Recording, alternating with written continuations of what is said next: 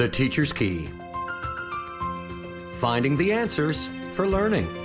A program designed to help homeschoolers and educators transfer knowledge successfully to their children and students. Now, here's Kathy Sandiford with today's Teacher's Key.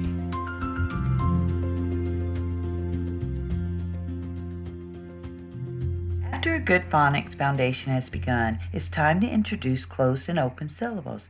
Now, closed and open syllables are the first two syllable types taught by IMSE.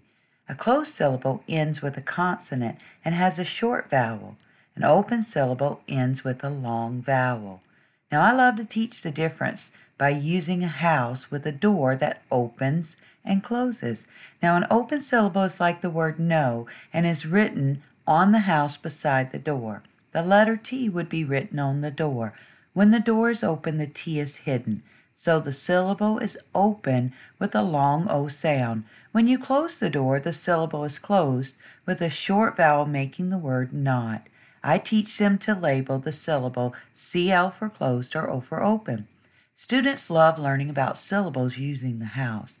This sets up for learning the first syllable pattern in IMSE. Now, the first syllable pattern is to divide after a closed syllable between two consonants. I like to teach students to find the first two vowels of a word, underline them, and under the word label the vowels with a V. Next, draw a bridge connecting the bottoms of the two V's.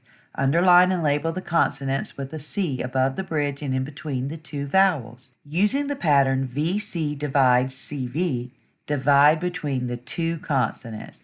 Now, all syllable patterns will be taught with this method. This has been the Teacher's Key from Faith Music Radio. For more information about this program, visit faithmusicradio.com.